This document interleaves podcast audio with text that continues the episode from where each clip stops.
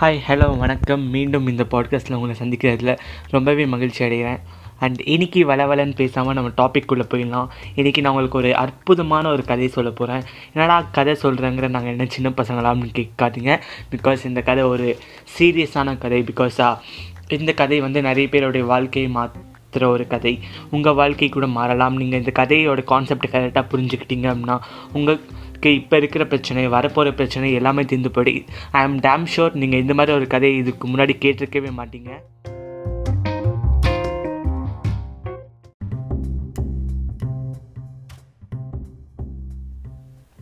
சரி okay build up விட்டதெல்லாம் போதும். நம்ம கதைக்குள்ளே போகலாம் ஸோ கதையோட ஓப்பனிங்கில் எப்படி இருக்கும் அப்படின்னா ஒரு வயசான பாட்டி ஒரு ஊரில் இருப்பாங்க. அவங்களுக்கு அவங்களுக்குன்னு ஒரே ஒரு பையன் மட்டும்தான் இருப்பாங்க. வேறு யாருமே அவங்களுக்கு ரிலேஷன்ஸோ யாருமே கிடையாது. ஸோ அந்த பையனை நல்லா வளர்க்கணும் அப்படிங்கிறதுனால ரொம்ப செல்லம் கொடுத்து வளர்ப்பாங்க. ஸோ அந்த பையன் வந்து சின்ன வயசுலேருந்து ரொம்ப சோம்பேறி மாதிரி வளர்ந்துட்டான். வளர்ந்ததுக்கப்புறம் அந்த பாட்டிக்கு வந்து ரொம்ப வயசாகிடுது ஸோ அந்த டைமில் என்ன பண்ணுறது அப்படின்றப்ப அவங்க இந்த பையனுக்கு வந்து மேரேஜ் பண்ணி வைக்கிறாங்க. ஒரு பெண் கிட்ட மேரேஜ் பண்ணி வைக்கிறாங்க. பட் அந்த பையன் வந்து எந்த வேலையுமே பார்க்காம வீட்லேயே இருப்பான். ஸோ அந்த பாட்டி தான் ரொம்ப கஷ்டப்பட்டு வேலை செஞ்சு அவங்களுக்கு வர சேலரியை வச்சு அந்த பையன் வந்து நல்லா வளர்த்துட்டு இருந்தாங்க. அதுக்கப்புறம் அவங்க மருமக வந்ததுக்கப்புறம் அவரும் ஒரு சில வேலைலாம் பண்ணுவார். பட் அவருக்கு வந்து வீட்டை மேனேஜ் பண்ணுறது எதுவும் தெரியாது. ஸோ அந்த பாட்டி தான் எப்பயுமே பார்த்துட்டு இருப்பாங்க. இப்படி இருக்கிறப்போ ஒரு காலகட்டத்தில் அந்த பாட்டி வந்து இறந்து போயிட்டுறாங்க இறந்து போனதுக்கப்புறம் வந்து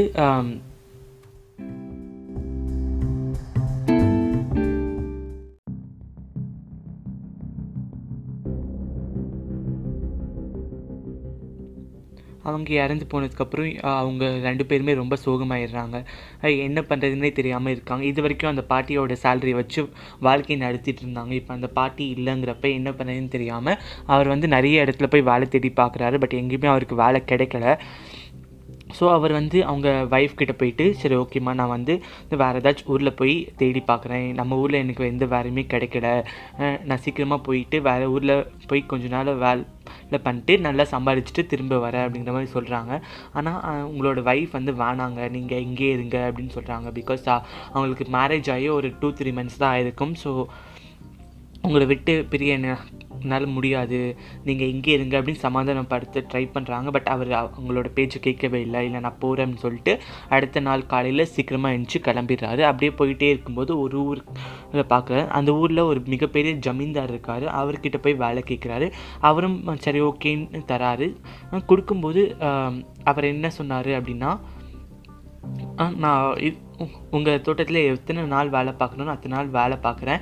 நான் எப்போ வீட்டுக்கு போகிறேன்னு சொல்கிறேன்னா அப்போ என்னோடய சேலரி மொத்தமாக கொடுங்க. அது வரைக்கும் எனக்கு சேலரி கொடுக்காதீங்க. அந்த மாதிரி சொல்கிறார் அந்த ஜமீன்தாரும் ஓகேன்னு சொல்லிட்டு விடுறாரு அதுக்கப்புறம் அவரும் நல்லா வேலை பார்க்குறாரு. நம்ம கதையோட ஹீரோ வந்து ரொம்பவே கஷ்டப்பட்டு வேலை பார்க்குறாரு. ஸோ அவர் இங்கே வந்து அங்கேயே கொஞ்ச நாள் செட்டில் ஆகிட்டாங்க ஒரு இருபது வருஷம் வந்து அவர் அங்கேயே வேலை பார்க்குறாரு அந்த இருபது வருஷத்தில் அவங்களோட ஃபேமிலி கூட அவங்க ஒய்ஃப் கூட ஒரு லெட்டர் கூட எழுதாமல் ஒரு டச் கூட இல்லாமல் அப்படியே அவரோட வேலையை மட்டும் சின்சியராக பண்ணிக்கிட்டே இருக்காரு. அவ்வளோ டெடிக்கேஷனோட அந்த வேலையை பண்ணுறாரு இரு இருபது வருஷம் கழித்து அவருக்கு வந்து அவங்களோட ஒய்ஃப் ஞாபகம் வருது. ஸோ அந்த ஜமீன்தார்கிட்ட போயிட்டு நான் என்னோடய வீட்டுக்கு போகிறேன் என்னோடய சேலரி கொடுங்க அப்படின்னு கேட்குறாரு சரி ஓகே எனக்கு உனக்கு சேலரி கொடுக்கல ஒன்றும் பிரச்சனை இல்லை. ஆனால் உனக்கு வந்து நான் ரெண்டு ஆப்ஷன் தரேன் அப்படிங்கிற மாதிரி சொல்கிறார் அவரும் என்னன்னு கேட்குறாரு. ஸோ அந்த ஜமீன்தார் வந்து சொல்கிறாரு உன்னோட ஃபர்ஸ்ட் ஆப்ஷன் என்ன அப்படின்னா உன்னுடைய சேலரி முழுக்க நான் உனக்கு தந்துடுவேன்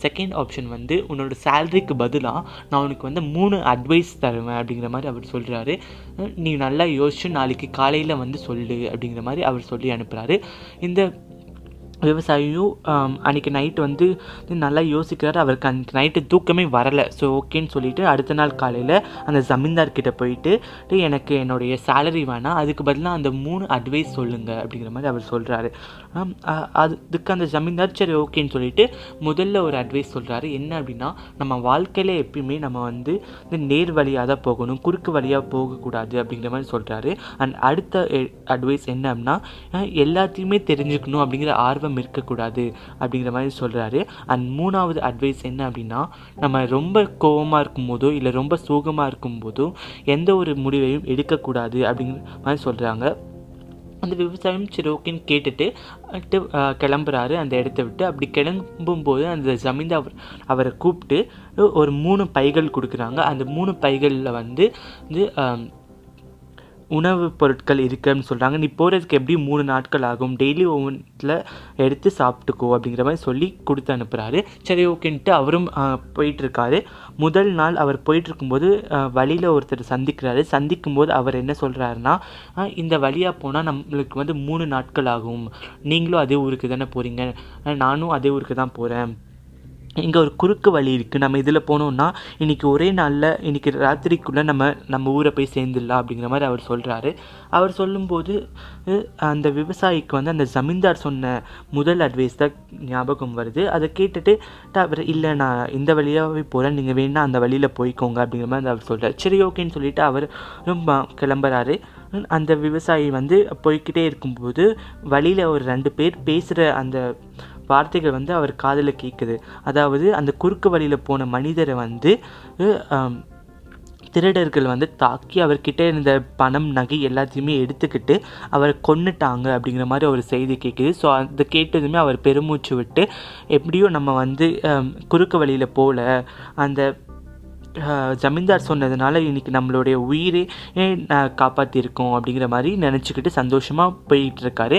அன்றைக்கி அன்னைக்கு இரவு ஆகுது. அன்னைக்கு இரவு எங்கே தங்குறதுன்னு தெரியல. அப்போ வந்து அங்கே ஒரு மண்டபம் தெரியுது. அந்த மண்டபத்தில் தங்கலாம் அப்படின்னு நைட்டு வந்து படுத்து தூங்குறாரு. நைட்டு படுத்து தூங்கும்போது நைட்டு ஒரு பன்னெண்டு மணி பன்னெண்டு மணி அப்போ வந்து ஒரு சத்தம் கேட்குது அந்த சத்தம் கேட்டு திடீரென எந்திரிக்கிறாரு. எந்திரிச்சதும் என்ன அது? எங்கேருந்து சத்தம் வருதுன்னு எ- எந்திரிச்சு போய் பார்க்கலான்னு எந்திரிக்கிறாரு. அப்படி எந்திரிக்கும் போது அந்த ஜமீன்தார் அவருக்கு சொன்ன இரண்டாவது அட்வைஸ் வந்து தெரியுது. அதாவது ஞாபகம் வருது. நம்ம வந்து வாழ்க்கையில் எல்லா விஷயத்தையுமே தெரிஞ்சுக்கணும் அப்படிங்கிற ஆர்வம் நமக்கு இருக்கக்கூடாது அப்படிங்கிற மாதிரி அவர் சொன்னதை வந்து இவருக்கு ஞாபகம் வருது. சரி ஓகேன்னு சொல்லிட்டு அன்றைக்கி நைட் அப்படியே படுத்து தூங்கிறாரு. அன்றைக்கி நைட் படுத்து தூங்கிட்டு மறுநாள் காலையில் வந்து சரி கிளம்பலாம் அப்படின்ட்டு எந்திரிக்கும் போது அந்த மண்டபத்தோடைய உரிமையாளர் வந்து அங்கே வந்து நீங்கள் இன்னும் உயிரோட தான் இருக்கீங்களா? அப்படிங்கிற மாதிரி ஆச்சரியத்தோடு கேட்குறாங்க அது கேட்டதும் இவருக்கு அப்படியே ஷாக் ஆகிடுது என்னடா இப்படி கேட்குறாரு கலங்காத்தலே அப்படின்னு சொல்லிட்டு அவர்கிட்ட ஏன் அப்படி கேட்குறீங்கன்னு கேட்டப்ப இல்லை இங்கே வந்து தங்குறவங்க எல்லாருமே உயிர் உயிரோட தான் சரித்திரமே இல்லை. நைட்டு பன்னெண்டு மணி அந்த டைமில் வந்து இது இங்கே ஒரு சத்தம் கேட்கும். அது என்ன சத்தம்னு அவங்க போய் கேட்க போவாங்க பார்க்க போவாங்க. ஸோ அந்த சத்தம் வந்து இந்த மண்டபத்துக்கு பின்னாடி ஒரு பொண்ணு வந்து பைத்தியம் பிடிச்சிருக்கா. அவள் வந்து ஒரு சைக்கோ மாதிரி. அங் யாரெல்லாம் அவளை பார்க்க வராங்களோ அவங்கள வந்து அப்படியே கடித்து கொண்டுடுவா கொண்டுட்டு அவங்களோட ரத்தத்தை குடித்து அவ அவள் வந்து அவளுடைய சாந்தி அடைவா அப்படிங்கிற மாதிரி சொல்கிறாங்க ஸோ அதுக்கிட்டதுமே கேட்டதுமே உயிர் தப்பிச்சோம் அப்படின்ற மாதிரி அவர் வந்து அந்த இடத்த விட்டு கிளம்பி போயிடுறாரு. கிளம்பி போயிட்டு இரண்டாவது நாள் அப்படியே பயணிக்கிறாரு. அதுக்கப்புறம் அடுத்த நாள் வந்து வந்து அவங்க ஊரை அடைகிறாரு இந்த மாதிரி வழியில் வரும்போது முதல் நாள் வந்து அந்த ஜமீன்தார் கொடுத்த அவ்வளோ உணவுப் பொருட்களில் முதல் பையன் வந்து சாப்பிட்டுறாரு. ரெண்டாவது நாள் வந்து சாப்பிட்டுட்டு அந்த ஊருக்குள்ளே போகிறாரு ஊருக்குள்ளே போயிட்டு அந்த அவர் வீட் வீட்டை பார்க்குறாரு. வீட் வீட்டுக்குள்ளே அவங்க மனைவி இருக்கிற சத்தம் கேட்குது. ஸோ பின்னாடி வழியாக வரும்போது ஜன்னல் எட்டி பார்க்குறாரு. எட்டி பார்க்கும்போது அங்கே வந்து இரவு நேரம். ஸோ வீட்டுக்குள்ளே லைட் எரிஞ்சிக்கிட்டு இருந்தது. ஸோ என்னன்னு பார்க்கும்போது அங்கே ஒய்ஃப் வந்து ஒரு ஆணை வந்து கட்டி பிடிச்சிட்டு இருக்காங்க. ஸோ கட்டி பிடிச்சிட்டு பார்த்ததுமே இவருக்கு வந்து பயங்கரமாக கோவம் வருது. கோவம் வந்ததும் என்ன பண்ணுறதுன்னு தெரியாமல் வீட்டுக்குள்ளே போய் கத்தலாம் அவங்க கிட்ட சண்டை போடலாம் அப்படிங்கிற மாதிரி ஒரு தோணுது அவங்களுக்கு.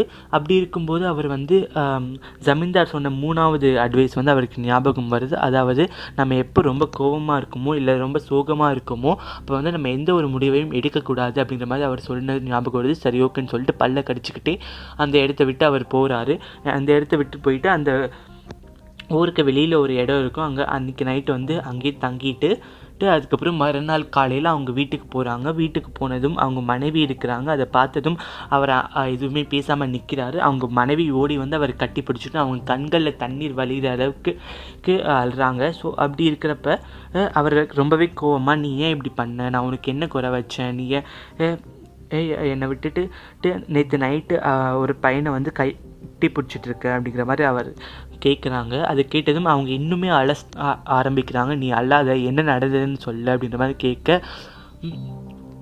அது நம்மளோட பையன் அப்படின்னு சொல்கிறா அது கேட்டும் இவருக்கு அப்படியே ஷாக் ஆகிடுது ஆமாங்க. நீங்கள் கிளம்பிட அடுத்த மாதம் தான் எனக்கே தெரிஞ்சது. நான் மூணு மாதம் கர்ப்பமாக இருந்தேன் அப்படின்னு.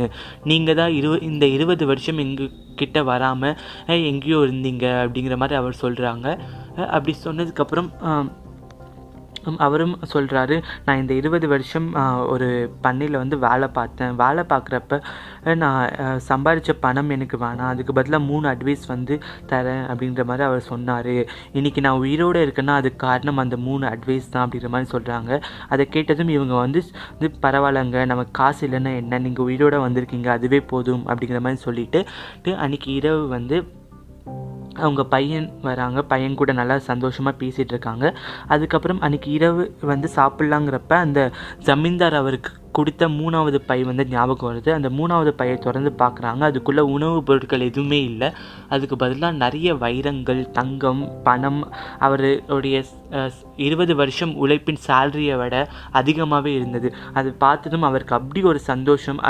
அண்ட் அவ் அந்த பணத்தை வச்சுக்கிட்டு அவங்க வாழ்க்கை முழுக்க சந்தோஷமாக வாழ்ந்தாங்க. இந்த கதை மூலமாக நம்ம என்ன தெரிஞ்சுக்கலாம் அப்படின்னா இந்த மூணு மாரல்ஸை வந்து நம்ம என்றைக்குமே மறக்கவே கூடாது. முதல் வந்து நம்ம- நம்ம வாழ்க்கையில் எந்த ஒரு சூழ்நிலையிலும் நம்ம வந்து குறுக்கு வழியில் போகக்கூடாது. அப்படி குறுக்கு வழியில் போனோம்னா அது நம்ம உயிருக்கே ஆபத்தாக இருக்கலாம்.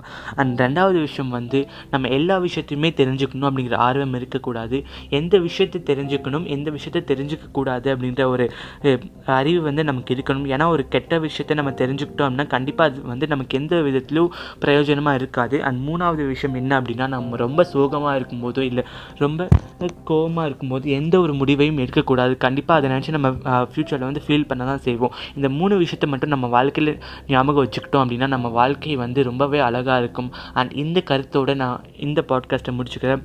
மீண்டும் உன்னை உங்களை சந்திக்கிறேன். அதுவரை உங்களிடமிருந்து விடைபெறுவது உங்கள் ரிஷி.